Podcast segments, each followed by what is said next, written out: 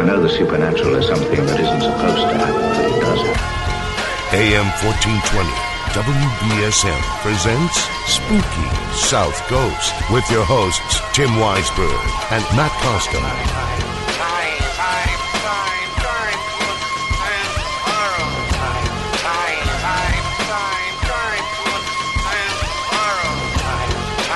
Good evening and welcome to Spooky South Coast. Tim Weisberg here, along with the silent assassin Matt Costa. Science advisor Matt Moniz is on assignment. He's out at a MUFON event. We say hello to Matt and all the MUFON people that are out there. I think by now, though, they've moved past the MUFON meeting point, and now they're in the MUFON party point. Yeah, And ain't no party like a MUFON party. because a MUFON party don't stop. Wondering where that sound's coming from. I'm hearing Amityville sound. Oh, you didn't turn the sound down on the laptop. There we go. Oh, there we found the culprit. spoiled it. And of course, we Somebody are talking that about, word. We are talking about Amityville tonight, and naturally, that means we're going to have all kinds of problems because it's just it's kind of the curse of the show. Whenever we talk about Amityville, the Amityville horror, the DeFeo case, the Lutz family, anything that has to do with the Amityville story, things go haywire. And I wrote about it on my blog on WBSM.com uh, earlier this week, and it's still up there if you want to check that out. It's uh, WBSM.com slash spooky dash South Coast. And it's also linked up right on the front page of SpookySouthCoast.com as well. And you know, we, we have our share of technical problems here anyway, because we try to run spooky TV on our website so you can see what's going on in the studio as you're listening to the show here on WBSM and on WBSM.com. You know, we have the spooky TV feed on our website, SpookySouthCoast.com, and the chat room and all that. And we're excited because tonight we finally got multiple computers up and running, and we're able to access the chat room during the show, even though if you're watching on Spooky TV, it's kind of over to my right and I can't always see it, but I'm going to work on repositioning that during the show to find something that's comfortable. You know, but we're trying to make sure that we have it as fully interactive as possible. And we came in super early tonight. We had everything set up and ready to go. We're just about ready to jump on the air here, and the Spooky TV laptop crashes. Like, crashes. Not like our Does. usual problems, which is where we screw something up, Yeah. but just crashes. So uh, I'm just going to throw this out there right now. Uh, if you go to, if you want to go to PayPal and make a donation, tim at spookysouthcoast.com. Something tells me we're going to need to be upgrading some of our equipment here. So tim at spookysouthcoast.com. Please, we need the money. And uh, also, I noticed that, you know, I'm having problems with my tablet trying to type in the chat room. And then we start running the audio off the computer over here, and we get this Spanish voice talking over things. Uh, so I mean, it's just it's it's going to be one of those kind of nights. But Yeah, we we knew that when we tonight. signed up for it. A little weird tonight. We knew it was going to happen when we signed up to talk about Amityville, which we will do with our guest tonight, Eric Walter. He's the director of the new film My Amityville Horror. And it's not Eric's Amityville Horror, but it's actually the story of Daniel Lutz, the oldest of the three Lutz children who lived in that home for 28 days and became the basis of the entire Amityville Horror saga, the Lutz family. And just as we had Christopher Quaratino on, who uh, was formerly known as Christopher Lutz before he went back to his birth name, uh, we we had him on, and he shared some stories about what went on inside 112 Ocean Avenue for those 28 days, and also how the Amityville horror has continued to affect his life uh, even today. And the same thing with Daniel Lutz. It, it seems like it's a little bit different of a story, uh, and we'll get into the differences as we go on later on tonight. But uh, there are a lot of similarities in the story. And I'm not talking in terms of what happened. I'm just talking about in terms of the effect that it had on these men and, and how they grew up in the shadow of the Amityville house. So it's going to be a fascinating discussion. I really want to get into uh, some of Eric's thoughts on what Daniel says in the film. I had the opportunity this week to watch the film My Amityville Horror, and it's definitely a different look at this story. Uh, it's I'd say it's almost it, it bring it humanizes the story.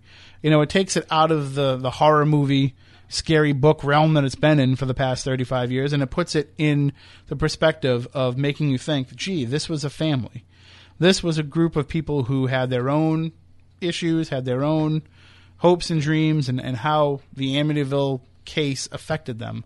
Uh, so it's when you watch the movie, like you really understand uh, what it was like to live in that house and to live with the story of that house uh, for the rest of their lives. So we'll talk about all that with uh, our, our guest Eric Walter coming up in just a little bit. But uh, Matt, I was sharing with you a little bit before the show went on the air. Yep. Some of the experiences we had last week at the Houghton Mansion as part of our Legend Trips event. Yeah, I heard it was wild. Oh man, it is. It, I love every place that we investigate, but you know, normally I go away from an event uh, with, you know, uh, strong feelings about about the location and, and about my experiences there, and about, you know, the, the main thing for me is that everybody has a good time. That's what's important. Everybody Yeah. that goes there, well, actually, it's important that everybody stays safe. But on top of that, I want them to also have a good time. And even if they don't have a paranormal encounter, I want them to go go away from this event saying, "Gee, you know, at least I had an entertaining evening." And that's normally what my thought process is. But going into this, I was really fired up to get into the Houghton Mansion because I'd heard so much about it. But now it's stuck with me more than any location that we've ever done any of these events at. Uh, I've thought about it so much over the past week. I, I actually missed being there, and uh, I definitely feel like it's it's kind of calling me back. And I've been talking with some of our fellow legend trippers, and they all seem to seem feel the same way. You know, if uh, if you check out some of the pace, uh, posts they put up on Facebook and Yeah. and other social media, you know, it's they miss it. They want to go back. and if it wasn't four hours away, I'd be there right now Yeah. because that's just how amazing it was. And uh, I did write a blog on uh, on wbsm.com about my personal experiences there, but I'll I'll just sum it up real quickly for everybody here on the radio. Uh, we had a tour the night before for the people who uh, joined us for the two night portion of the event. And uh, we got to walk around and see the inside of it with a, a personal private tour from Josh Mantello of Berkshire Paranormal Group, who are headquartered in the mansion. And as he was taking us around just on this tour, sharing with us some of the stories of what happens where, we actually heard disembodied voices. Uh, not once, but twice. We heard it on the third floor. Uh, it sounded like it was coming out of a closet, but there was no devices or anything in the closet that would make any kind of uh, noises like that. And then we heard it again when we were on the first floor, and we were standing in the stairway area listening upstairs. We could hear voices. So it was uh, it was already active before we even brought everybody in for the event. And then normally, you know, when you bring a significant amount of people into a haunted location, there's a chance that you're going to dampen the effect of some of the activity. But that was not the case once Saturday came and everybody let loose on the investigation. Uh, it was one of the most paranormally active nights we've ever had doing these events. Well, the And- house, the house itself is huge, isn't it? Oh, it's immense. And every time I went there, I went there three times over the course of the weekend, and each time I went there, I found new rooms that I had never found before. Yeah. And, and Josh said it literally took him like a year to stop like finding nooks and crannies of the house uh, that he had never explored before. And the Psychomanteum was amazing. I didn't have a chance to go in there uh, because everybody that attended the event wanted to go and have a moment uh, in that, and and people were coming out very affected by what happened. I mean, even even Dave Schrader, uh, who was our guest from Darkness Radio, he left having an emotional personal experience in that psychomanteum that, that he couldn't explain, but that he, he was glad that he had. Uh, and, and that seems to be the the story that a lot of people came out of it with. You know, it's like uh, I'm glad I went in there. I didn't want to do it, or you know, I didn't think anything was going to happen, but I'm glad that I went in there because it was it affected people so personally, and that's what happened to me with my experience that I had uh, on the third floor of the the Mason Hall uh, that's attached to the mansion. I, I mean, the only way to put it is I shook hands with a ghost. And I wrote about it on the blog at, at WBSM.com, so you can check it out to get the whole story. But I will say this it changed me as an investigator. Really? I'm no longer going to go running into these things like I have in the past with, you know, uh, you know, guns blazing. You know, come on out. You know, we want you to Did- come out. Show yourself. Like, uh, you have more of a respect for whatever's on the other side. I do uh, because I had a. I guess the only way to put it is I had a, a human moment with a ghost. Uh, you know, I, I had uh, a connection with a spirit, Where- and I, I never had that before. Where there's some sort of intelligence behind it. Is It definitely Almost. seemed, yeah, it definitely seemed to be, or at least I, I don't know if I'll say necessarily an intelligence behind it, but there was an emotion behind it. yeah. And I've long thought that, you know, as much as I throw out a lot of these theories that I think are kind of part and parcel with talking about the paranormal, uh, you know, that these are things that we create with our own mind. They are, you know, they're manifestations of our own beliefs. You know, they're just leftover electrical activity, whatever kind of way you want to categorize it. I've always been uh, against the idea that it's the soul of a deceased person. That just doesn't make as much sense to me as some of these other theories. Uh, but the way that I've been able to categorize a ghost in recent years is I feel that a ghost is an emotion. Yeah. And it's Do you feel like that's why it's such a such a like a um, a moving experience for a lot of people? I think Because so. it's it's that conveying of emotion from the disembodied spirit to the physical form. and it's it, exactly and it's it's exactly that it's not even that the emotion has an intelligence behind it it's just that it it exists and it's out there and you have to put logic aside in order to experience that emotion to some degree i mean obviously you want to stay logical within the moment but you have to kind of think outside what we've been told and what we've learned to have that experience and you know when somebody pulls out a device and they want to measure a ghost to me, it's starting to look no different than, you know, would you pull out a, a an EMF detector, or, or a K2 to try to measure love, Yeah. to try to measure anger? You know, uh, these these experiences that are palpable in the air when we experience them, the the the energy that you can feel in a room when an emotion is conveyed, that's kind of what a ghost seems like to me, and that's definitely what this experience was, and it, it mean- definitely changed things for me. It would make sense if um, a spirit would leave some sort of imprint. It would be an emotion, Yeah, and that's what I think that we're encountering. Um, especially if there was, let's say, like a tragedy, like at the Houghton. If um, the what happened, the uh, the guy there was a himself after a car. yeah accident? after the car accident, the driver went out to the barn and and, and killed himself, uh, and then AC Houghton died uh, about nine days later, I think, or Yeah. eleven days later, and uh, no, nine days later on the eleventh, and uh, the yeah, that imprint of it though as negative as that story is, the activity doesn't seem to have that negativity. It seems to be very positive, uh, very benign, very very benevolent. Except in Widders' room, where there is kind of a, a, a negative force, and you know, normally you know me. If that's what I encounter when I investigate, you know, Yep, I yep. go up, I butt heads with whatever the the dark side of the the investigation is, but not in this case. And I think that I'm going to go into it with a different perspective and a different point of view. So you can read about that on wbsm.com. Just go to the uh, to the post there for the show host blogs and go down for spooky or go to the shows too uh, for Spooky South Coast and you can find it there. And it's also linked up on the front page of spookysouthcoast.com if you want to read about it. And I, I do hope that you do because uh, it's it's going to be something that becomes a reference point for me. I think going forward. You know, that's it's that's the game changer for me. And uh, we also have uh, numerous Legend Trips events that we're putting together. Uh, we're actually in discussions with a couple of different locations and trying to hammer out dates. But we'll be coming back here to New Bedford sometime in the summer uh, for Fort Taber. They're in the works of securing the date for us for that. And uh, I know that uh, one person uh, in the chat room will be happy to know that it's it's uh, we're working on hopefully June for that. And uh, then also we're in discussions with a few other places, so we'll have more information forthcoming. Don't forget if you want to get on the mailing list, go to legendtrips.com because if you're not on the Legend Trips mailing list, you cannot get uh, the exclusive pre-sale access to those events. You and, and we've got Dead of Summer coming up at Lizzie Borden's. That will definitely be taking place sometime in August, and when that happens, uh, you know that those sell out in pre-sale. yeah, So- they do. I can't even get a ticket to those. so uh, sometimes I'm worried I'm not going to be allowed in. So uh, definitely make sure that you uh, go and join the legendtrips.com mailing list so that you can find out about these events when they happen. All right, we're going to take a break. When we come back on the other side, we'll be joined by tonight's guest, Eric Walter. He's the director of My Amityville Horror. It is featuring Daniel Lutz. It is Daniel Lutz's story about his experiences with the Amityville house and in the years ensuing. You can check out the website for that, amityvillemovie.com. And the film is actually available. You can get it uh, through video on demand. You can get it through the online uh, video services. Uh, and you can also get it from, you know, your regular Comcast and, and Verizon on demand. I've seen it on mine on Verizon, and uh, it's it's really it's it's a unique perspective. And we'll talk about Eric about that and a whole lot more coming up in just a little bit here on Spooky South Coast.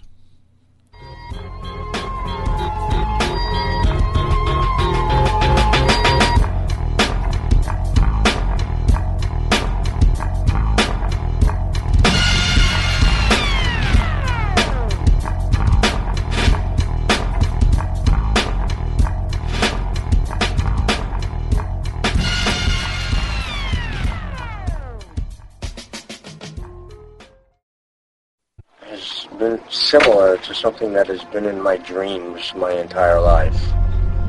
I could not separate reality from from what was going on there. There, came a point where it was like this family nightmare come true.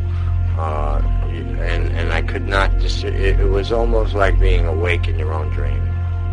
But that scene, to me, has been uh, a, a, a reoccurring dream probably 500 times in my life. Um, and again, it's never about All right, welcome back to Spooky South Coast. There we go. The Amityville Curse is happening again on us. That was from the teaser trailer uh, for the film My Amityville Horror, which you can check out on the website amityvillemovie.com. And uh, of course, I try to play it and it doesn't buffer fast enough. And just one of the many problems that we have talking about Amityville. Hopefully, we can get through the rest of the night without any issues because we're joined by our guest, Eric Walter. He's a writer, director, and documentarian specializing in the exploration of the unexplained. As a Maryland native, Eric began writing and producing original short subject films at a very early age, refining his artistic skills in nearly every medium he could lay his hands on. In 2008, Eric moved to Los Angeles to pursue his career in the film industry. His continued research into infamous unsolved mysteries fed his desire to pursue documentary filmmaking. He has consulted on numerous investigative projects for both television and radio, and is currently developing his next feature film project for 2013. My Amityville Horror is his first feature, and he is joining us on the line right now to discuss it. Good evening, Eric. How are you doing? How's it going? Nice to be with you. Oh, it's great to have you, and uh, we have to apologize in advance for any technical issues because, as I referenced there, whenever we talk about Amityville, all hell breaks loose on our show. I understand. I have a couple of those uh, experiences myself, so I'll be interested to, chat and see what yours are. Well, that, that's what I was going to ask you. You know, did you have technical issues in the making of the film that seemed kind of unusual and out of the ordinary? Well, I, I don't know about technical issues, but it's just been you know one uh, issue to another, just trying to get the film done in in general. Um, this has been a very difficult uh, process, obviously working with the original participants um, not many people want to talk about this anymore, Mhm. especially the original people that were involved in it, uh, the Lutz family.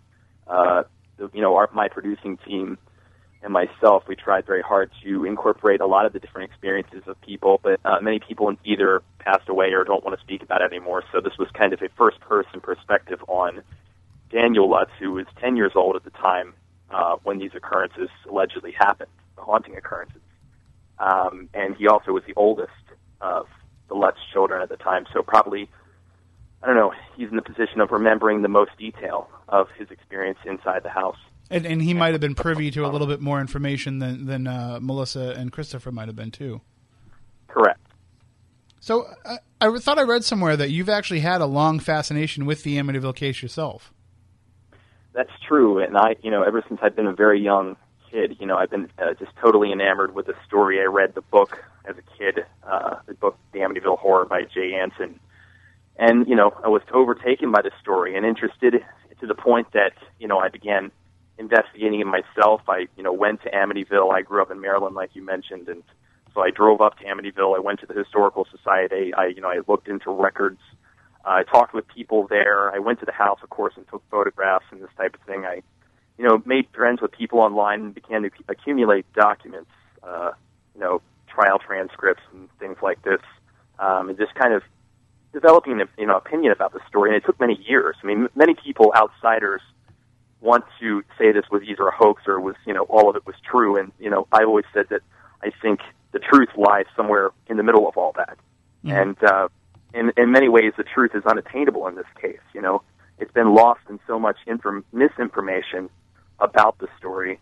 Uh, it's difficult to actually get, you know, within the myth that surrounds all of it. So, uh, in 2007, I established a website with a friend of mine called AmityvilleFiles.com that basically was uh, a treasure trove of everything Amityville, um, newspaper archive, uh, kind of a create, creative, you know, presentation of the story and a place that people could go and kind of look into the records and develop an, you know, their own opinion about what happened there from an unbiased perspective. Because so many of these other websites were kind of trying to disprove the story or, you know, anything you would find online if you never could find something to, you know, look at and say, I want to make up my own mind about this and find out all the information. and I still don't think all of the information is up there, but you know there there is quite a bit. so it's kind of a place, you know, it's been an ongoing project uh, for me just personally. And and you're right about how it is hard to sometimes separate the the mythology of Amityville from the fact because so much of what we've seen through the various media has influenced what we think is the true story. So uh, a lot of people will assume that because it was in Anson's book or because it was in you know any one of the Amityville films that at some point the Lutzes must have said it. So uh, we're allowing other people to put words into their mouths. Right. And what I've never understood, honestly, is is why George and Kathy Lutz allowed Jay Anson uh, so much creative license in the with the original book. Uh, because of course he took a lot of creative license in, in things that were inserted in the book um, and used, you know, George and Kathy's real names, the children's real names, and uh, you know, honestly, that was probably the worst thing that ever could have happened to the family. That that book was put out the way that it was, with you know, a true story stamped on the front cover. Um, so in many ways, you know, it's attributed to you know the, the action they took following that, leaving the house at the time. So I think that's probably the, the you know unfortunate part about this because it's now snowballed into something that it really never was. I mean, that actually is what fascinates me and was the main source of inspiration for one of the threads within my Amityville horror. And you're right. They could have taken that, you know, that that uh, William Peter Blatty approach of giving them a fictionalized name. Uh, you know, taking the true story and instead of having a true story on the cover, having based on a true story on the cover, and giving them uh, fictional names to kind of protect their identity. Uh, but Right. I, I guess from what I understand, and, and you probably would know this better than I, but their hand was kind of already forced uh, because William Weber was already uh, the attorney for, for Ronald DeFeo was already working on a book that would have outed the Lutz family anyway. So this was kind of their own uh, almost preemptive or or counter strike to what Weber was doing. Right, but if if you know, it's always been my question, I guess, if that was the case, then why did they allow so much creative license to be taken with the book? Uh, because you know they were copyright holders on the book, uh, George and Kathy, that is, and you know it's just kind of an. un- I, I guess they didn't have any uh, creative control over that end of it or how Jay Anson was going to portray it. But um, yeah, that's what's been one of the unfortunate things about it. But of course, you know the movie strayed far and wide from that. Of course, the re- by the time the remake came around in 2005, you know we were far, far removed from anything based on truth. And um, so that was kind of the inspiration for me was to, again, present an unbiased perspective, somewhere people could go and find out all the information if they wanted to, and develop an, a well-balanced opinion. It took years for me, and it, and it started kind of, you know, developed into an obsession for me, and something that's kind of followed me. And so, in many ways, that you know, as much as I've this, you know, sought out this project, the documentary My Amityville Horror, it's also kind of found me. What was interesting was in 2009, I was contacted by a friend of Daniel Lutz, who was a contractor in the Queens area of New York, and said that Daniel was wanting to go public, but wanted to speak to somebody who was kind of educated on the story and didn't want to have to explain or educate somebody, you know, on all the facts, this type of thing. And of course, at first, I thought this was a scam, or you know, why if, if this is him, why is he wanting to go public now? Is this some kind of money-seeking venture, or is this something that he uh, was seeking, you know, attention or something like this? And so, I of course saw a picture of my, you know, I demanded, I, I asked the guy, the gentleman, you know, could you send me a picture?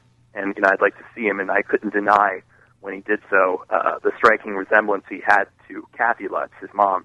Right. And so I knew I knew then that we were dealing most likely with the right person, and I began speaking with with Danny over the phone.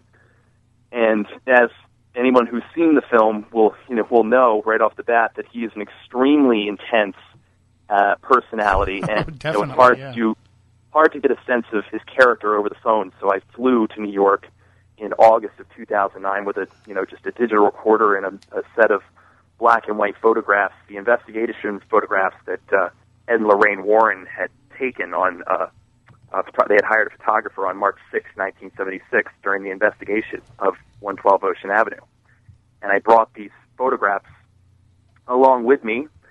And upon meeting Daniel, I laid these out in front of him, and we began having discussions. And you could feel, you know, the years coming off of his chest as he started to talk about this. So many of the pictures there he hadn't even seen. Um, one of which is the infamous Ghost Boy photograph, which he had a lot to say about. You know, he, of course, he thinks that it, you know, definitely was something of a supernatural nature. There's been a lot of conjecture about that over the years, but we'll get into that anyway. So, it was that was an initiation process for me into his character and learning who I was dealing with here, and it was not an easy process. That's definitely for sure. It, it seemed like even though he was willing to to open the door, so to speak, there were a lot of rooms that remained locked. That's very, very accurate. Um, and actually quite infuriating for me as, as a filmmaker. Not only did many of the, like namely Christopher and a lot of the other people in the family did not want to speak um, because of Daniel's involvement, but um, Danny was, you know, refusing to go in certain areas of his life, uh, admittedly, and that was a difficult thing. Of course, you can't force someone to speak, but a lot of things, you know, like the time in his life when he disappears, he says uh, he's sitting with Lorraine, and she she asks him, you know, where did you go after running away from home, which is what he said he, he claims he did, and of course, by all accounts, I've talked to some members of the family, and and that's you know been corroborated that end that you know Danny kind of disappeared from the family at, at 15, and um, he discussed that you know he disappeared into the desert and just kind of wouldn't talk about that end of his life. But you get the sense that there definitely was something uh, you know up there with him, and so I, it was kind of an interesting uh, left to the imagination. It- so much of the film is that way. I, I understand, you know, what it must have been like for you as a filmmaker, because as a viewer, as you're watching it, you know, you're hearing these stories, and some of them seem kind of fantastical. That, you know, here's a family that was pretty much, you know, even still in the public eye in the early '80s, because they were still pumping out Amityville movies, and they were, and John Jones was writing those books that were, I don't know, Right. 95, 98 percent fiction, but you know, they still had the Lutz name in them, so they're still under a microscope, and and it it, it just didn't seem plausible to me that oh yeah, you're just going to let your son take off. And, and you're just going to Sure. allow this kind of stuff to happen. But if, if you've corroborated with the family, then I guess then it had to be true. Well, in the end of that, there was a tumultuous relationship between Daniel and his stepfather George.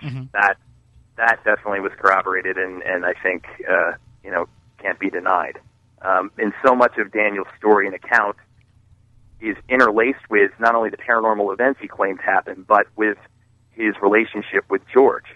Um, and myself, my own opinion, and a lot of people have been asking, you know, what what does the filmmaker think? Because, you know, I really wanted to leave the film open to an objective nature, just as I did with the site, in the sense that because there are no answers, and, so, and as I mentioned, that the truth is unattainable in this case. There were only five people in that house, two of which are dead, three of which were, you know, very young children at the time, and then they were only they were the only people to corroborate their events. There was no one else to, there to corroborate them. Right. So, you know, you're in a position now where it is left to myth. It is left to to study the effect that it's had. I mean, Daniel has been, as with his siblings, I'm sure, have been living in the shadow of the Amityville horror for their entire adult lives, and have moved on in different ways from it. So, this was an opportunity to kind of examine that from a psychological uh, impact perspective, but also for me, the, the film represents the blurry line between reality and imagination. And for me, that was an interesting uh, perspective because I'm I actually am highly skeptical of a lot of the different stories that Daniel does tell. I feel that a lot of his anger uh, and his statements about George are colored by his anger with the person. Um, the need to blame, you know, put blame on someone about the haunting. That's my own opinion um, through working and talking with him. Um, at the same time, you know, he would probably fight me vigorously on that and say that, you know, everything he's saying is true.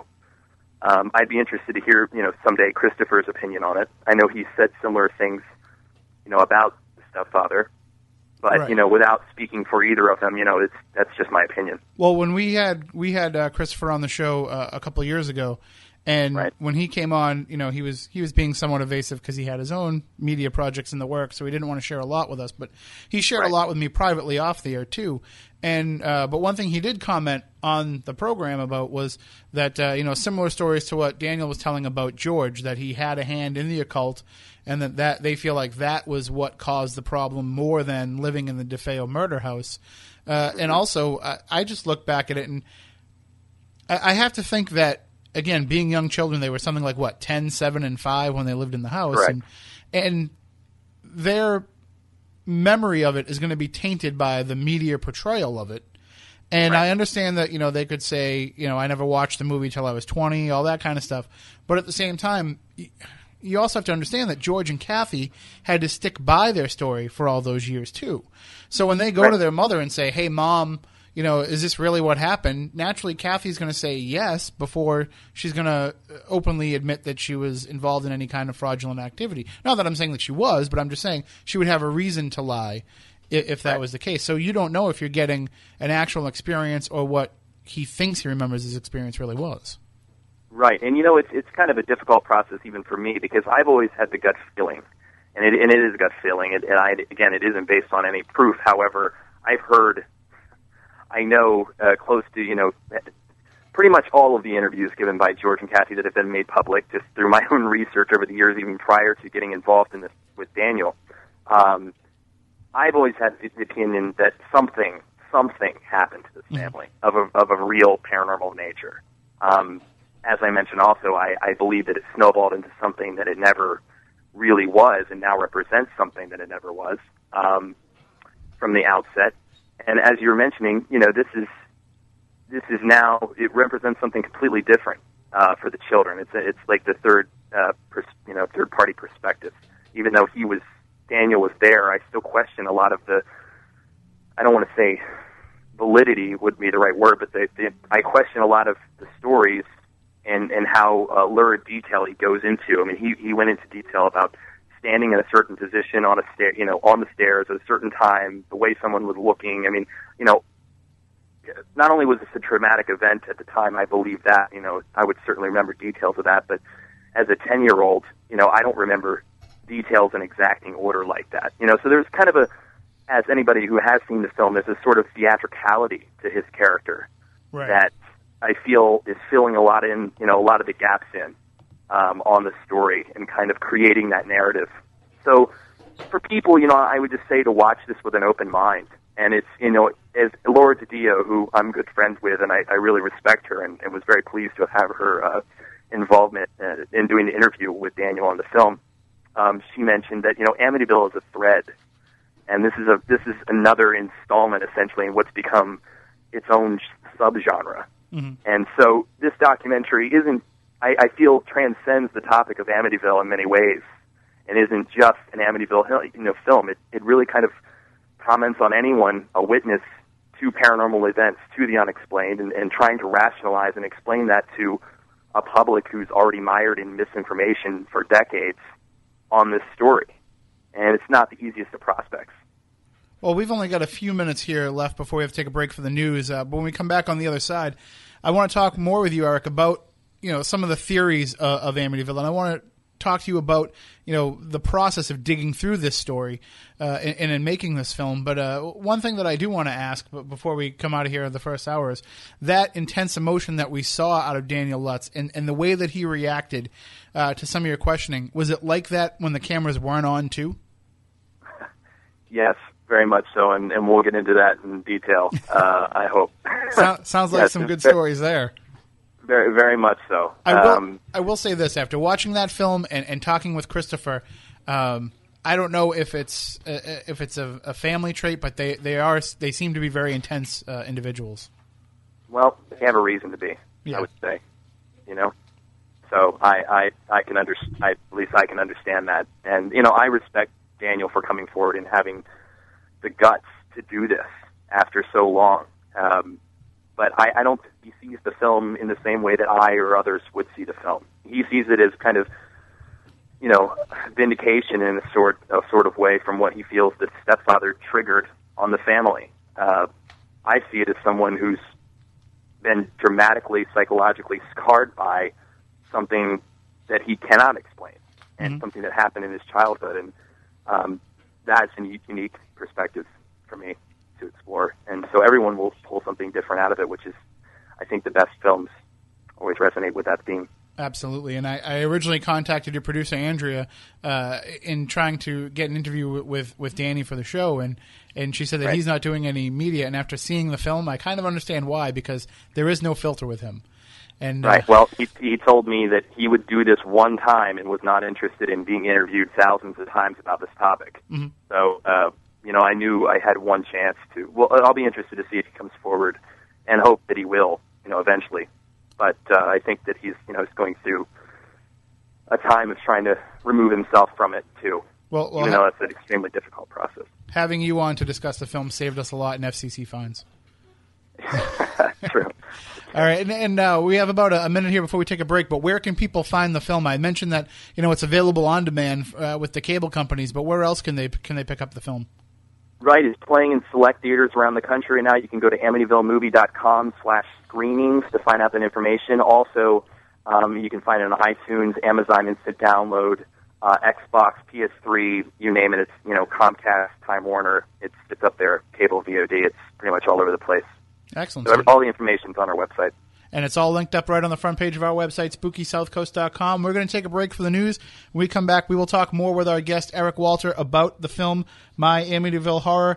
Uh, check out the website for that, amityvillemovie.com. And we'll talk more about Daniel Lutz, his experiences, and, and the process of making this film and trying to get this uh, information out of Daniel uh, with such a traumatic uh, experience in his life and, and trying to share that in a way that you know you can't help but listen with a with a skeptical ear to some of the things that they say but at the same time you see the look on his face and it just seems like you know he's so scarred from this. So uh, check out the film for sure. We'll be right back with more here on spooky south coast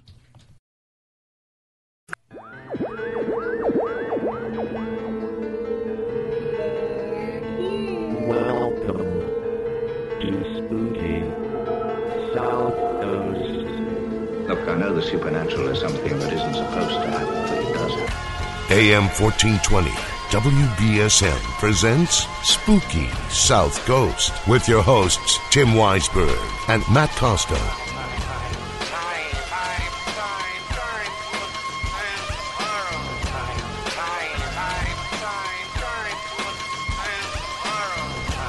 Welcome back hour number two of spooky south coast tim weisberg here along with the silent assassin matt costa again science advisor matt moniz is out at a mufon meeting probably now a mufon party Yep.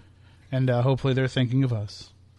I know that he's uh, hanging out with uh, the Starborn twins, who were recently featured on that new show on the Bio channel about alien abductions. Oh yeah, I saw that on. Uh, I think I on Facebook or whatever. but you didn't see the show. No, not yet. It, it premiered last week while we were at the Houghton Mansion, so I haven't had a chance to see it yet. But I'll check it out. I've heard good things. But we are talking tonight about Amityville, hence all the technical issues that we're having. Uh, I noticed that people in the chat room on Spooky TV at SpookySouthCoast.com have been having their internet crash, their Wi-Fi crash, you know, losing the video feed. That's what happens, and that's why I keep just typing in the chat room whenever anybody says anything. I just type Amityville because that's there's really no other way to explain it. That's what happens on the show when we talk about it. Uh, we either have technical issues or we incur FCC fines, as we did with Jackie Barrett. And uh, we have our guest joining us tonight, Eric Walter. He is the director of the film My Amityville Horror, which uh, tells Daniel Lutz's story uh, about what went on in those 28 days at 112 Ocean Avenue. And uh, Eric, in the film, you you actually have uh, Daniel standing outside of the house. Uh, was that the first time that he'd been back there since it since it happened? No, I don't believe so. I believe he had been back uh, several times before. Yeah, he actually lives in New York, as I mentioned, uh, in the Queens area of New York. Uh, the rest of the family lives in another state, and he's kind of, uh, you know, separated from from everyone else. So I know he's been back several times, and he never really actually showed any fear of going back to the house, which was pretty interesting. Uh, Laura DiDio, I know, made many comments about that. You know, he really showed no fear at all, except of actually discussing going back to that place in his mind, in his memories about it, and trying to rationalize it. That was where he began to lock up and become very, very tense and argumentative with with everyone, with my crew, anyone who was on camera.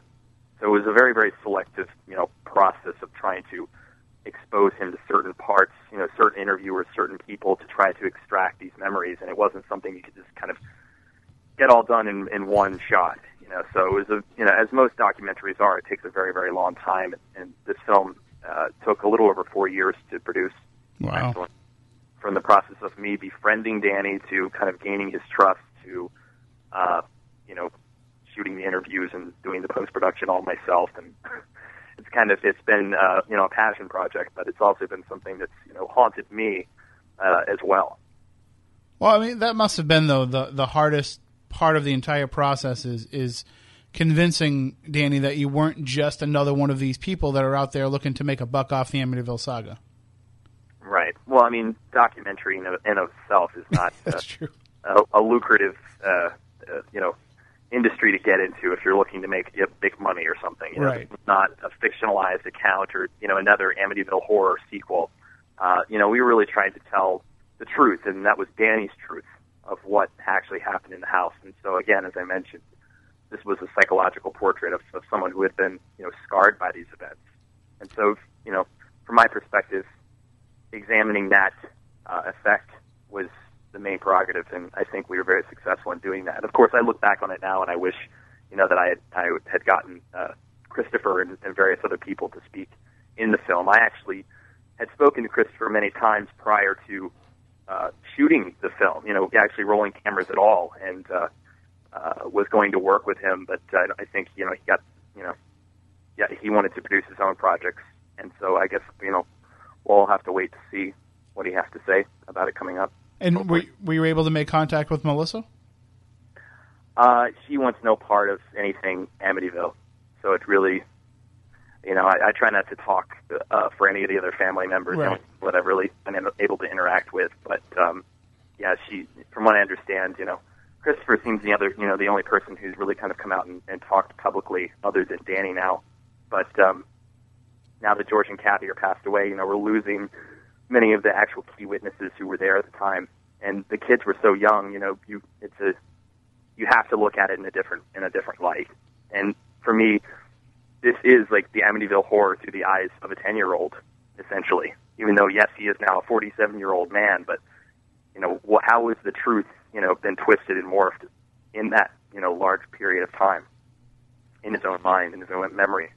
And he actually said to me, you know, um, I you know don't remember things in you know sequential order from like day one to 28. I remember it you know in severity order, which was kind of interesting, and and that's kind of how the film introduces itself too. Um, in many ways, it's kind of an insiderish you know film. Uh, it's, it's for people you know if if you have a little bit of knowledge about the case, that's probably a good thing. um, but also, you know, even for people that don't know anything about Amityville, I think you know it definitely can pull, uh, obviously, see the psychological effect, but also pull many of the experiences that he talked about, which were you know quite extreme uh, from Daniel's point of view, anyway. and, and you know the the title is My Amityville Horror, and when you're watching it, you know you expect it to be uh, the Amityville Horror story through Daniel's eyes, and it is that. But at the same time, it's also uh, very much the horror of what his life was like at the time, before it, and even after it. And we've all heard the story, and we've all seen the films, and and George is always portrayed as almost like the the protective father figure who you know is trying to provide for his new family in the best way that he can and wants to take care of them. And then all these forces are coming against them. And you know they all rally around George and George is kind of uh, falls victim to this just as much as anybody else. And I think that he's been kind of romanticized and we we've lost the true story of of who George Lutz was. And it, and it seems like to the kids. And I know that there's plenty of people in the paranormal world who made friends with George Lutz in his later years and will stand by his character and and, and will say that he was a, a great individual. But it seems like to these kids you know part of the horror was having to deal with George. Right, and and what the story became, you know, and continues was perpetrated in years afterwards.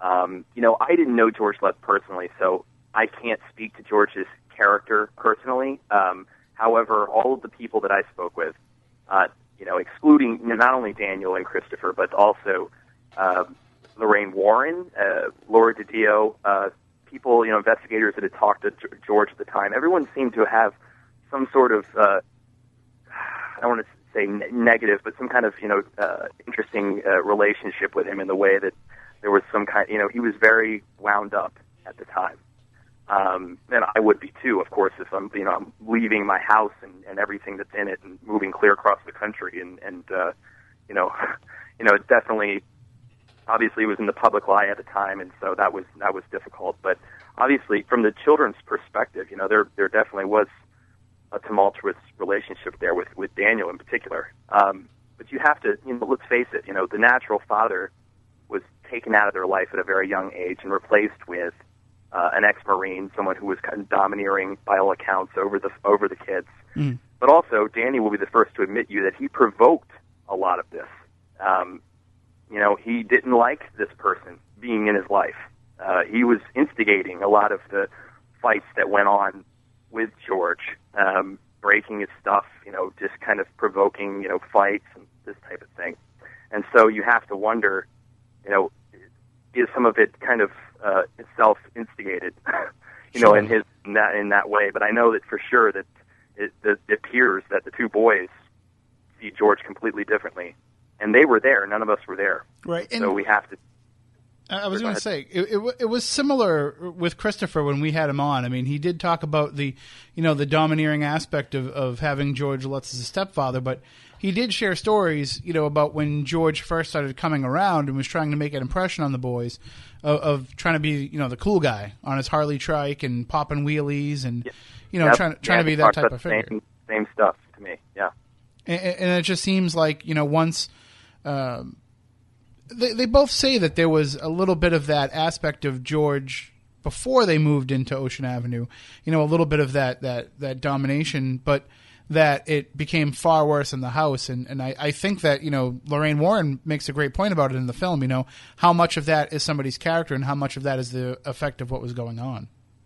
Sure, and and obviously this person comes into your life, and then you know not even a year later we move into this house. All of this happens. We move clear across the country. You know, to a child, you're going to start to blame somebody for this.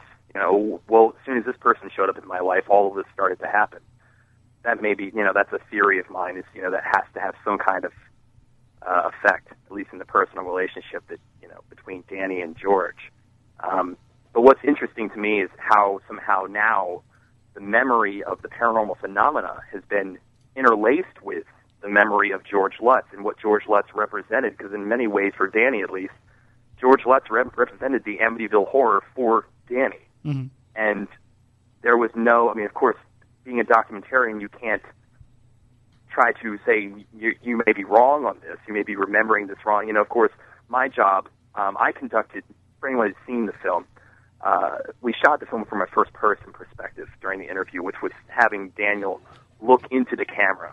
Because during my first interviews with him, I was sitting across the table and he was, you know, chain smoking cigarettes just as he is in the film. And, you know, he's a pretty rough guy. And he's sitting there and he's going through these investigation photographs and he's just going on and on. I mean, for, for I recorded over 12 hours of audio uh, when the first time I showed up there and Wow. had incredible access uh, just to open discussion with him, which was very intense. And a lot of those original audio recordings that are throughout the film in various places were our original discussions. So it was kind of an organic way of, in post production, you know, initiating the audience to his story with what I was initiated with, which was interesting. But having him look into the camera in that way was a way to uh, have, you know, that was the most chilling aspect. You could see how much of an emotional effect it had on him in his eyes. You know, he's clearly, you know, sweating during the interview. You know, was extremely uncomfortable about the entire topic. Um, and termed it, which the film opens with, which was I found very interesting, as an unfortunate gift in his life, which is pretty uh, and kind of a statement that says something about the entire case overall, what it represents for him, which I found interesting. And I, I thought it was uh, very uh, admirable as, as a filmmaker and what you did in not only allowing Danny to tell his story uh, and, and to tell it freely, but at the same time, you also did bring in different voices and different perspectives to what he had endured. And I, I can't remember the name of, of the gentleman, uh, but there was one person there who uh, was part of the, the film who suggested that maybe there was some degree of paranormal phenomena that took place uh, but not nearly at the level at which you know we are led to believe that it did. Right. It was parapsychologist uh, Peter Jordan. Right. That's he was he, he actually is real selective with a lot of the you know he's, he said he was pretty selective with some of the programs that he had appeared in, and especially about Amityville. He didn't want to talk about it, and actually then involved in debunking the case. You know, when when Jay Anson's book came out in '77, um, and wrote you know uh, and uh, co-authored an article for Fate magazine uh, at the time, and it, you know they had investigated the claims that were in uh, uh, the book, Jay Anson's book, The Amityville Horror, and that, that's always been kind of my problem with, I guess, the debunking aspect from it is that people are trying to pull from the source that you know that obviously is a fictional account Mhm. by by the people uh, that were involved in it. Have even said that too. So it's kind of been lost as we as we talked about lost in the myth uh, that's been built up around it from the very outset, um, which is pretty interesting now to see. You know, the actual participants. You know, here we have Daniel Lutz, and when I first went there to New York to interview him, you know, I was hoping to, you know, think I'm going to get, you know, this entire perspective, you know, from beginning to end on everything. But obviously, um, not only I, I, got much more than that, but it was, it was, you know, so very difficult to put together a timeline in the sense that he didn't remember things from day one to 28, like I mentioned. Um, so that was a that was a great challenge, and and obviously interlacing that with various perspectives of people who were there, Peter Jordan, Joel Martin, Laura Didio, who I mentioned before, you know, was very very key. Uh, she still had a lot of her original notes and investigation, uh, you know, notebooks and things from the story at the time. She actually was, you know, majorly instrumental in bring, bringing together a lot of the people who became attached to the story after Lutz fled the house, like Ed and Lorraine Warren and Dr. Hans Holzer and you know, of various degree of other people who, you know, became involved in the story, and, and she, you know, spoke to Bill Weber extensively as well. Um, so she kind of had a, you know, I, I think she has definitely the most objective viewpoint on the story from the people, and she was actually there.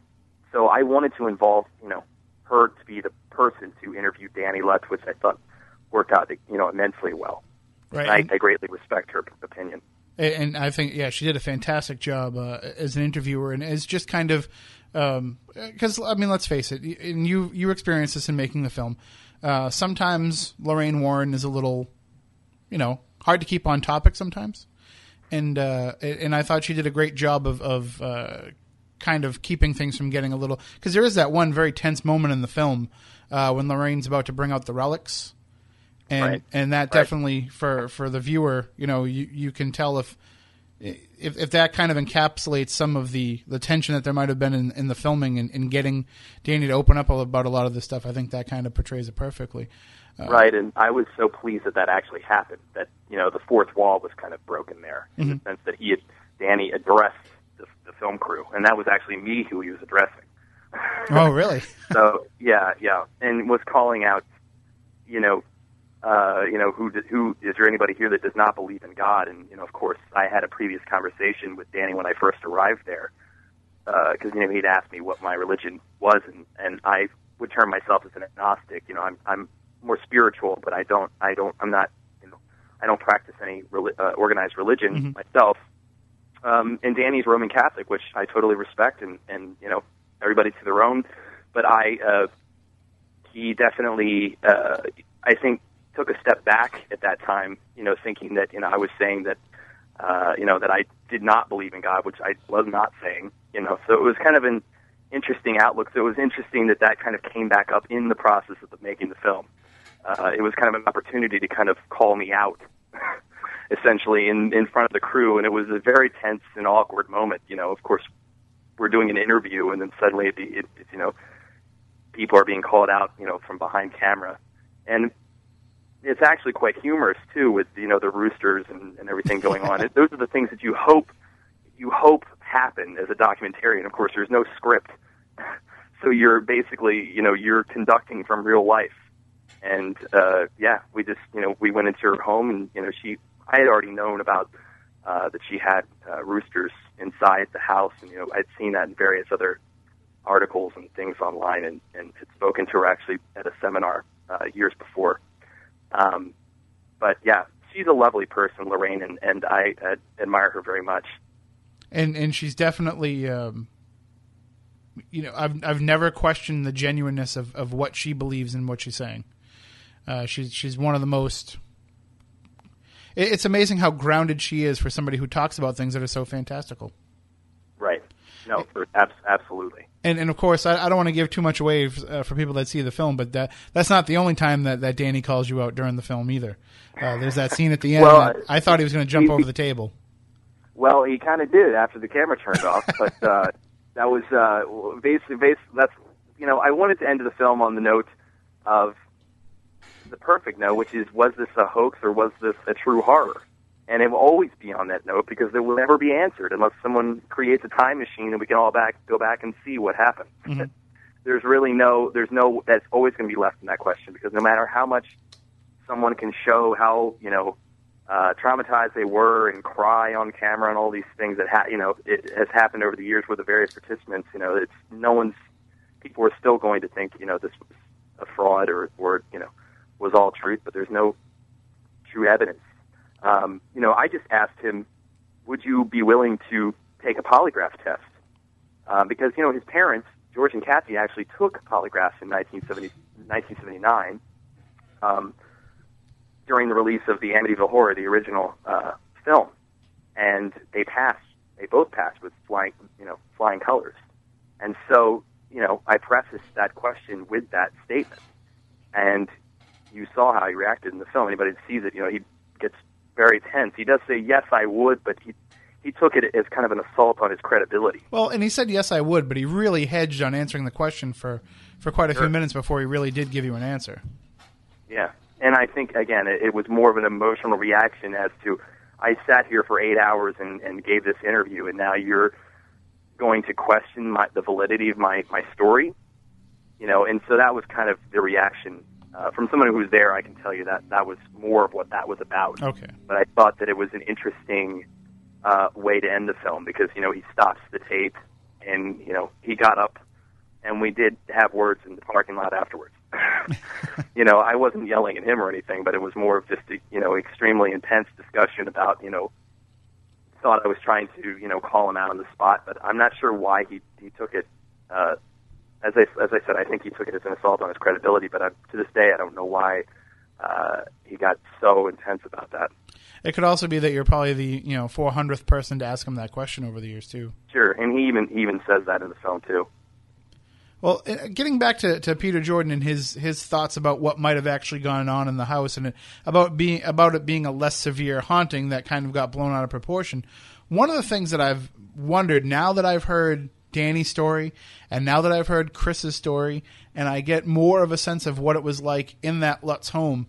Uh, I'm starting to wonder if maybe this isn't, and I don't know how much you've researched this aspect of paranormal phenomena, but this seems like it has the setup of being a classic poltergeist case, uh, in the sense of uh, poltergeist being something that happens around an agent. That, Psychokinesis. Exactly, and could it have been, you know, that that uh, Danny or Chris or even Melissa, even though she was only you know five years old, could it have been them butting heads with George is what caused a lot of this activity to manifest? Could that family dynamic have been what caused the haunting, and hence that's why no one else who's lived in that house has reported phenomena?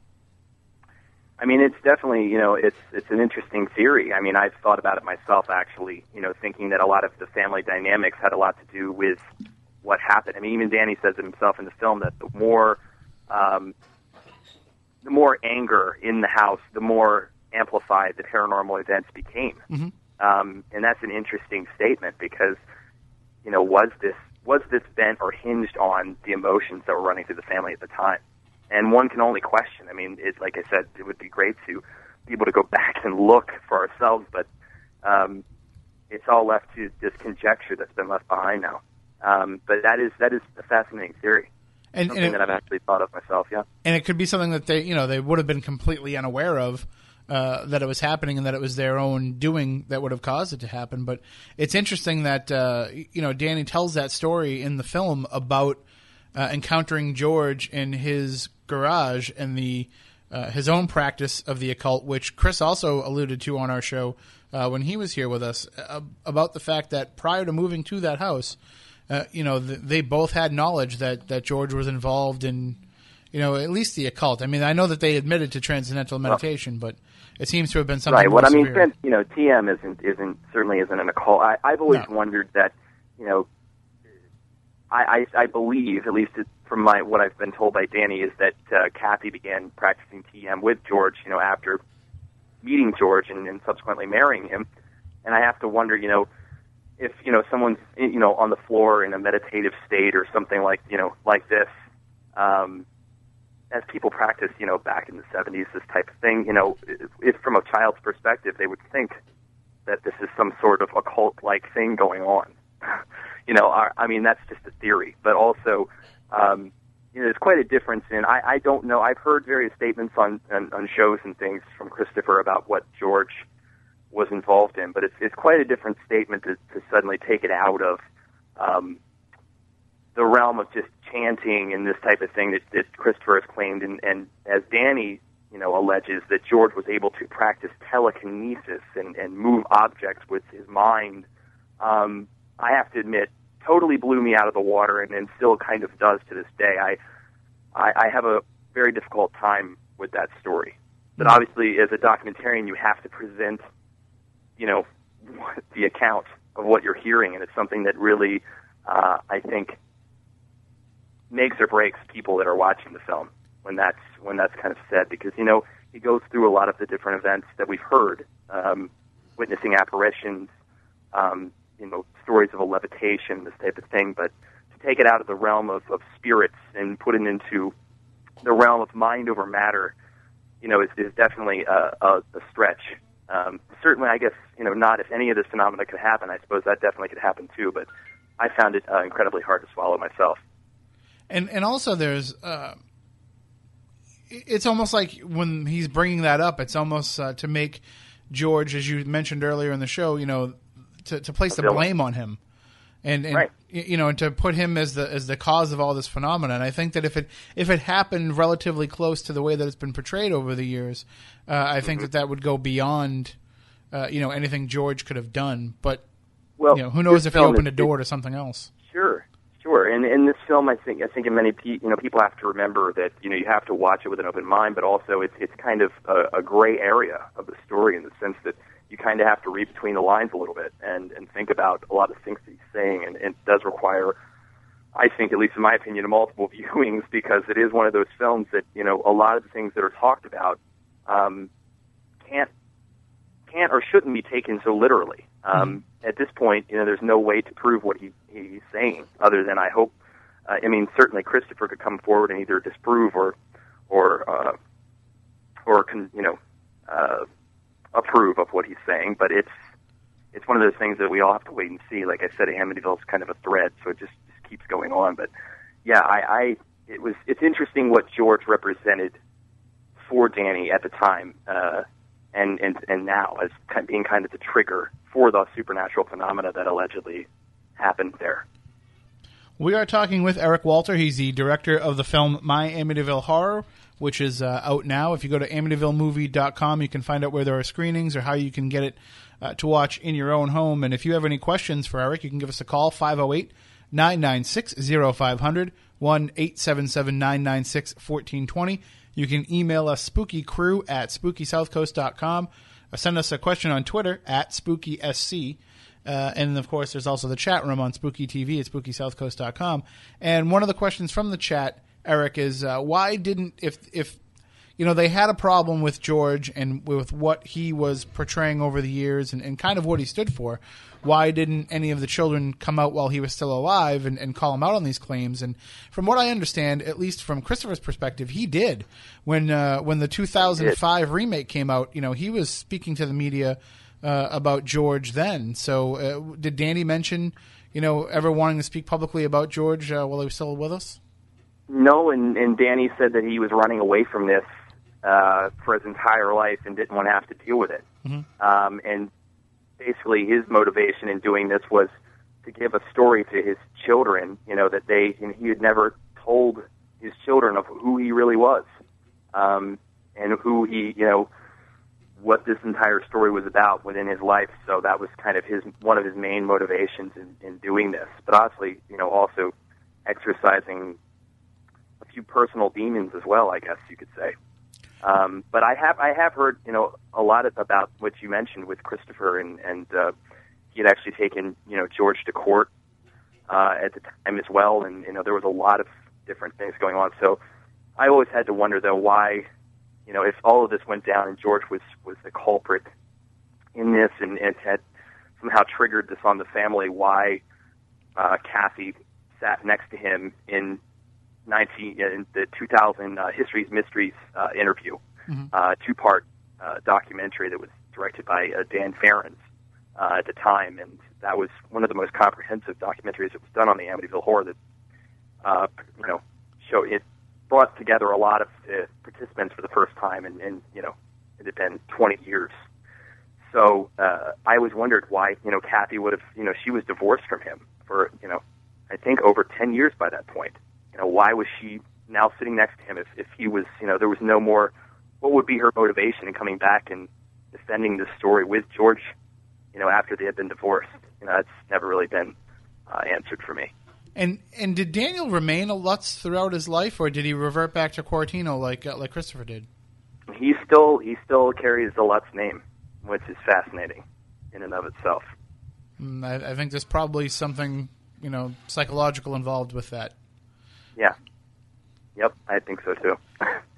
So when you're uh, when you're compiling all this information from him and, and knowing what you know about the case, uh, you know, it, you're also working on this at a time when Amityville is kind of popping up as a as a cottage industry within the the resurgence of the paranormal world. And we've got the Ryan Right. Katzenbach films coming out. We've got the Jackie Barrett TV special with Ronnie DeFeo and, and her book that came out. I mean, how much are you paying attention to this other Amityville stories that are that are out there? You know, it's it's it's definitely fascinating how much has been said and done and and and, and uh, debated on this story for so many years. And what's what's I think you know some of the the shame of a lot of what's happened with this story is the you know parade of, of third party witnesses that have come forward in the subsequent years to claim all kinds of you know things about this story that you know you have to question. Um, of course, Danny and his brother Chris were there. You know, so I for for our film we were really trying to base it on people who were actually there in the house at the time, and so we tried you know to remain very objective on an objective basis with the case, and I believe the film reflects that. And so it's interesting to see not only the fiction but the other pieces that are coming out about this. It's it's definitely uh, uh, an interesting uh, spectacle to behold here.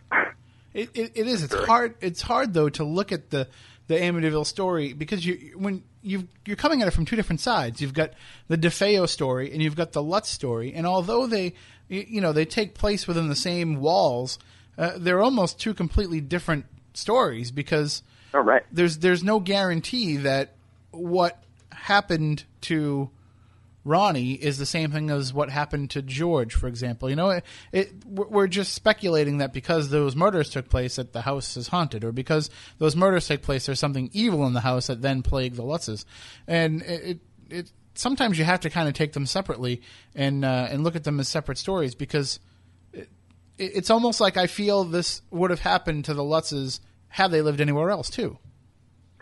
That's interesting. Um, you know, Danny actually said to me that he believed that if he and his natural father and Kathy and the family had moved into the house, that none of this would have happened. Hmm. So that's the degree of into which he blames George for what happened in the house. You know, I've always found it interesting that if if the true uh, if the story is true, um, as the Lutzes and Father Ray Pecoraro, who was the, the, the priest that was brought in uh, on moving day to perform a house blessing, if that story is true about him uh, doing a house blessing, hearing a voice command him to get out, and feeling a disembodied hand slap him, if that if that is true, as he alleged at the time was, um, you know, certainly George, just by his mere presence of showing up that day, I don't think would have been able to uh, manifest that into being. You know, if if you do believe in hauntings, you know, there seems to be a whole manner of thing going on in the house. I mean, people who believe in hauntings, obviously, or or you know, some people can be more susceptible to hauntings or be able to trigger hauntings into being, and everyone, including Laura DiDio, kind of felt that was the case or a possibility that somehow George's personality triggered a lot of these events into happening. And so it's interesting how that's kind of come out now later. Um, Laura, you know, claimed to me that that was being talked about at the time, you know, back in the 70s. But I, I guess since George was around know, it wasn't a main thread of the story, but it's it's fascinating how this is kind of not only taken on a life of its own, the story, but it's now you know being the the perspective is shifting. You know, now that George has passed away, now that Kathy has passed away, you know, it's the torch is being passed to Daniel and his brother, and so now it's you know it's it's now it's looking at it from a this perspective of someone who was there, but through a child's eyes. So, you know, I think there's an emotional outlook on that, which is in a lot of ways unguarded, and that's a lot of what is in the film in my Amityville Horror. And and Danny seems to put a lot of uh, stock in the investigations that uh, Ed and Lorraine conducted in that house, and and uh, you know you said that you showed him the, the Ghost Boy photo, and that was the first time that he'd he'd really encountered that.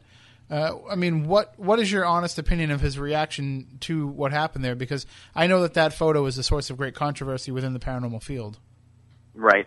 Yeah, no, I, I didn't mean to suggest that was the first time he had actually seen the, the Ghost Boy photograph. There were a number of photographs that he hadn't seen of the house and his things, but he had stated that he believed that that photo, um, you know, was genuine. Um, it's interesting because a lot of uh, friends of mine and, and people have done some research about this, and Ed Lorraine Warren had an assistant named Paul Bartz who was there that night of March 6, 1976.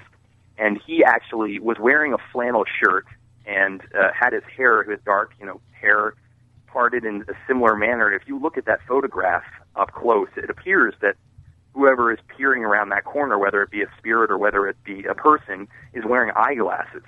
Um, I guess you could say it's luminescent eyes, but uh, it looks like because the camera, there were hundreds of photographs of that exact same hallway that were taken. Uh, there was a camera on a timer uh, that was set up by a, a gentleman named Gene Campbell, who was a photographer hired by the Warrens there that night, and that camera was taking photographs rapidly. Uh, you know, on a, it was on a timer and taking hundreds of photographs of this entire of this second floor hallway. And so, peering around this corner, it appears to be, you know, a, what looks like a little boy, very similar to one of the DeFeo children, which has been said and has been said by George Lutz in lectures and uh, you know, I, I know that at least from what it appears that George believed that was genuine, and, and Danny has also said that he believes that is genuine.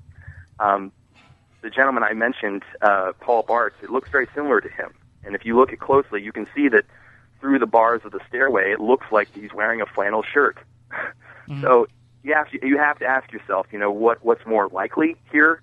I would go with the latter and think that it's actually one of the you know the, the assistant to the Warrens or someone in the house at the time but the people who were in the house claim that that's, you know, they, they believe that that's uh, evidence of some sort of paranormal activity, uh, which is interesting. It's definitely a chilling photograph no matter what.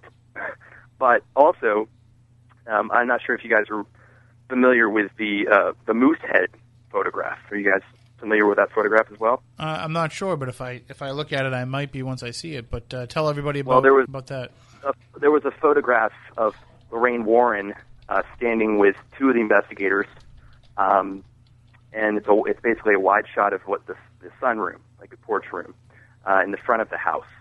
And there was George had a moose head that was up on the mantle above the bar, I believe. And um, so this is up on the wall, and, and in the in the actual moose head, the hair near the antlers, it looks like what appears to be an apparition of uh, Padre Pio, who was a saint Mm. Um, I'm not sure if you're familiar with who that is, but um, he's actually referenced in the film uh, by Lorraine Warren. Right. Yeah, she had the, the hair. Her. Correct. Correct. Yeah, and that was the actual relic that she was carrying at the time during the investigation in that photograph. So it's one of those things that you know she they believe that there's an, an actual manifestation of Padre Pio in the house in that photograph, and to me it looks like an, you know either an antler or part of the moose head. Mm.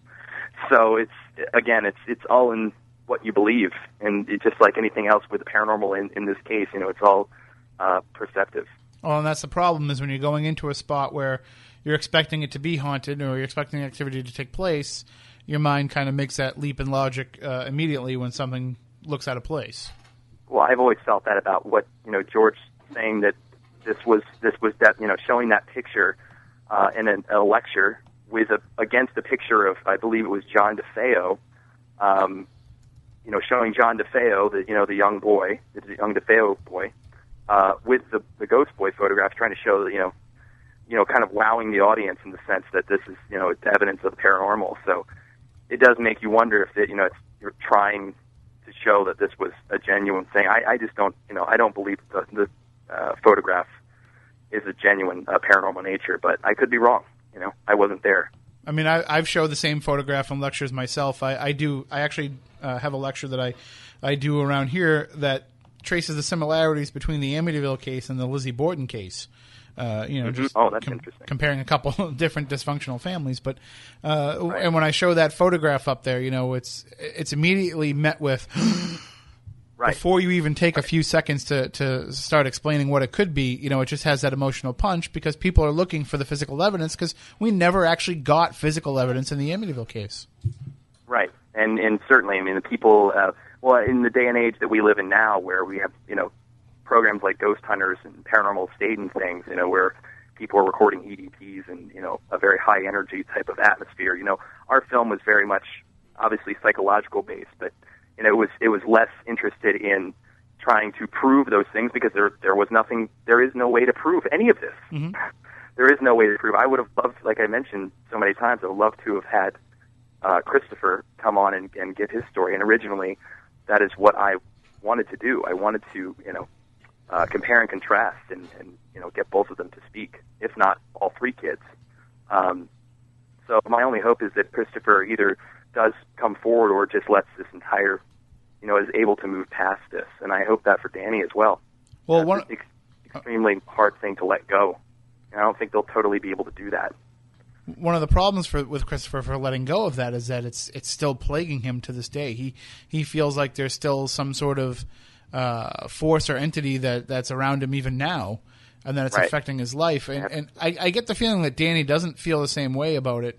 Uh, you know, there's obviously there's the emotional uh, effect of it, and from the years of, of having to deal with it. But uh, it doesn't seem like he feels like he's a, a victim of any kind of paranormal attack right now.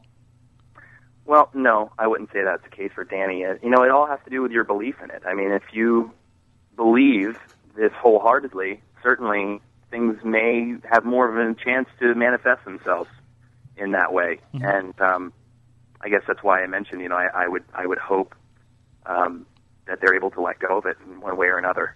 And in many ways, this film was Danny's way of doing that. I mean, he he could have come out and done this 25 years ago. you know, when he was you know much younger. You know, one has to wonder why now.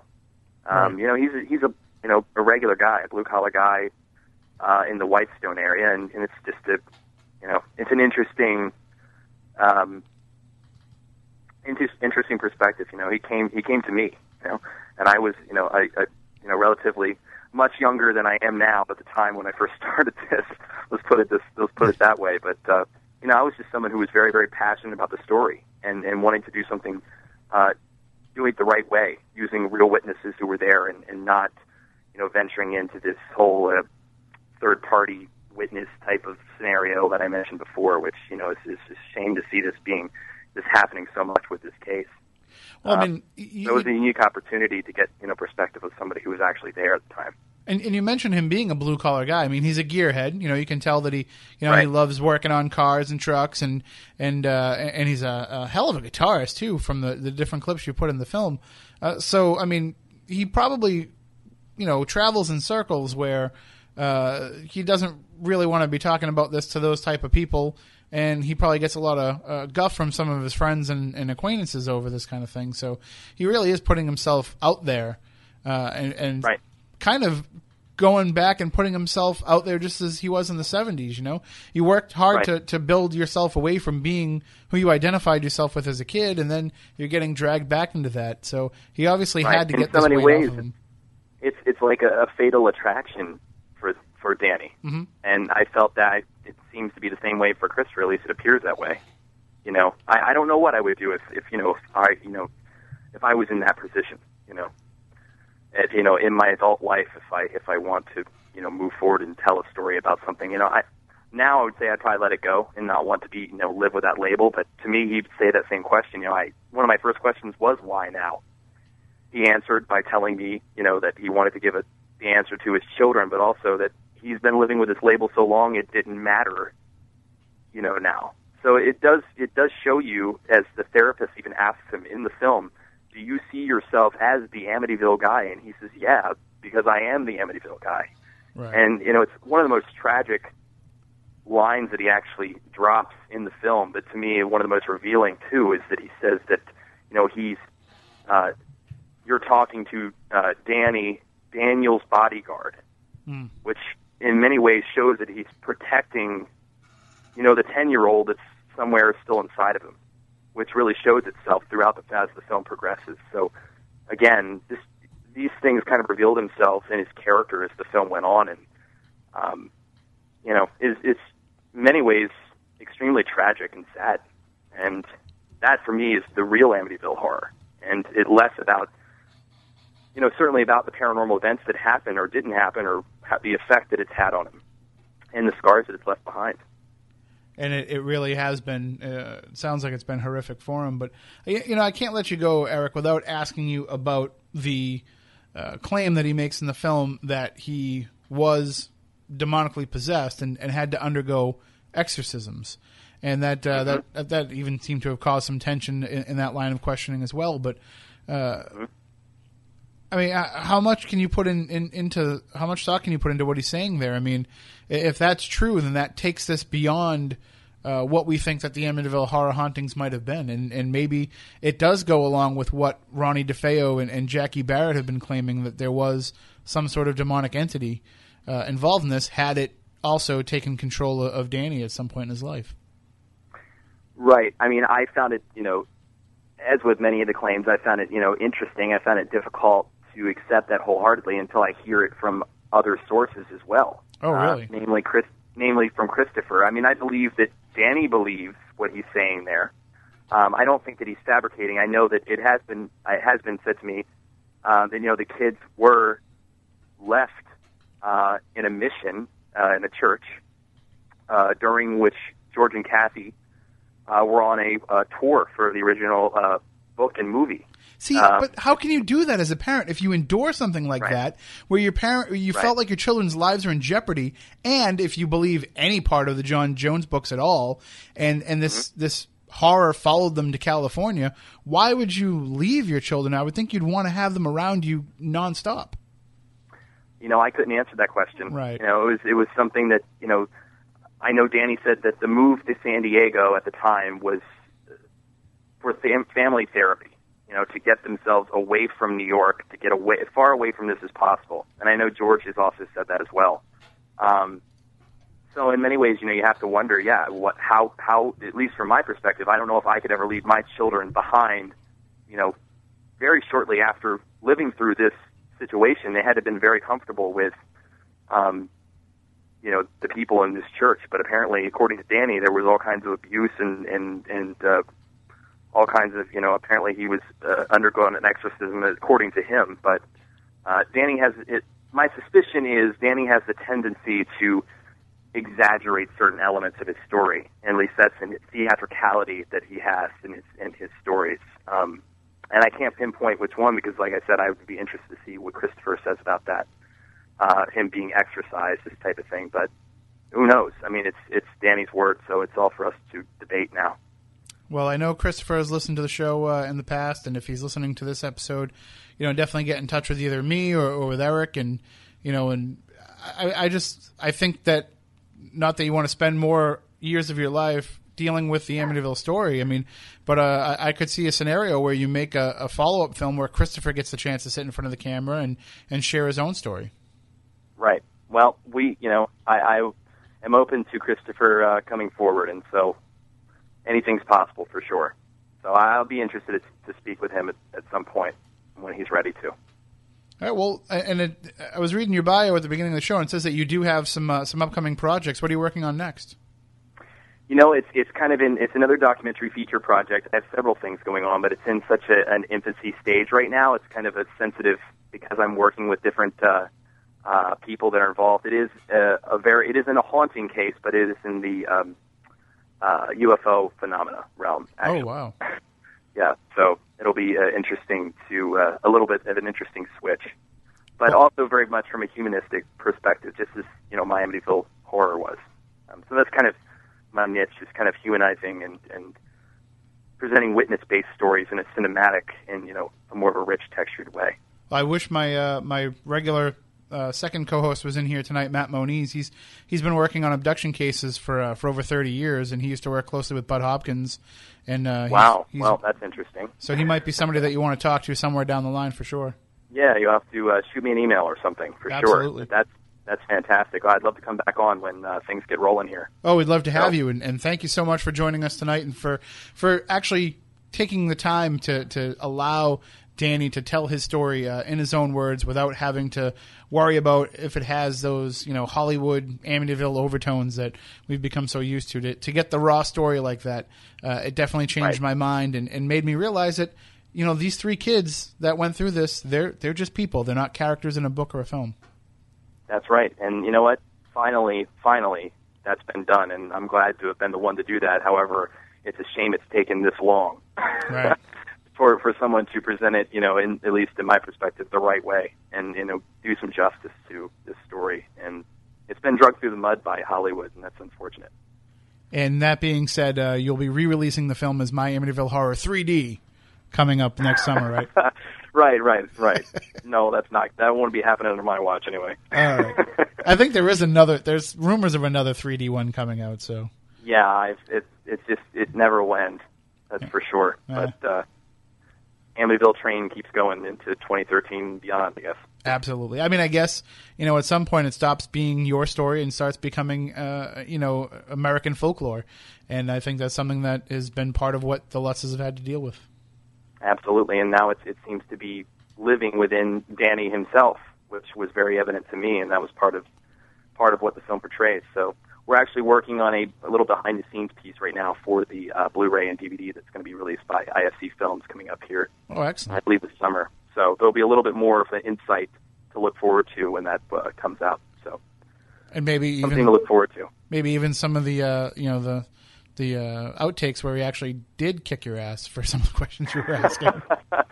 Well, we do have actually an interesting clip. If you have a, a sec, we have an interesting clip of um, when we were out front of the house. Actually, uh, someone had a 70, a, a little Canon 70, um, you know, camera rolling uh, when uh, one of the owners of the house at the of the t- at the time when we were doing that opening shot of Danny standing, you know, smoking a cigarette in front of the house. Mhm. Out comes the owner of the house and demands we turn the camera off. So of course, we had permits to shoot there on the street. We weren't on the lawn or anything like that, and and um, you know, the owner of the house comes out and yelling at me, you know, what are you doing out here with this huge camera? You know, we were shooting on the red one, you know, it's enormous, you know, Cooke lens on the front of it, and you know, so it was clearly wasn't a home video thing going on here. And uh, so, you know, I'm trying to calm the guy down a little bit, and Danny turns to him and, and says, "My name is Daniel Lutz, and I am the Amityville Horror, and, and back off," you know.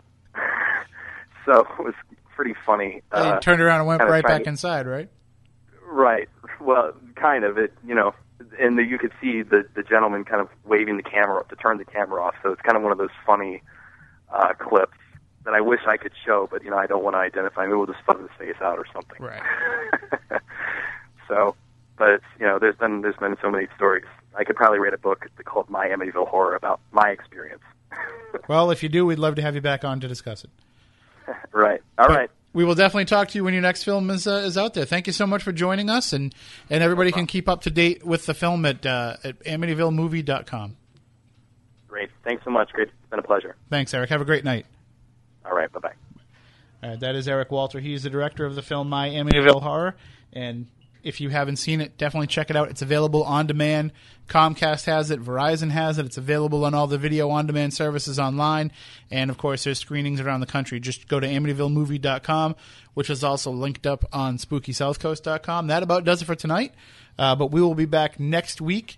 Uh, we'll be talking more about the world of the paranormal. Stay tuned. Follow us on SpookySouthCoast.com. Follow us on Twitter at SpookySC. You can also read my blog on WBSM.com and also linked up on SpookySouthCoast.com as well. We'll, you know, we'll offer some different perspective of the topics that we cover and the topics that are coming up. Some interesting paranormal news up there. Matt Costa, I'd like to invite you to kind of share some of the stories that you've been putting on Twitter uh, and maybe do some blog posting uh, on the blog as well. Yeah, sure. And uh, of course, that's where we're going to be putting the, the video YouTube archive and the audio as well. So we'll be back next week with more Spooky South Coast.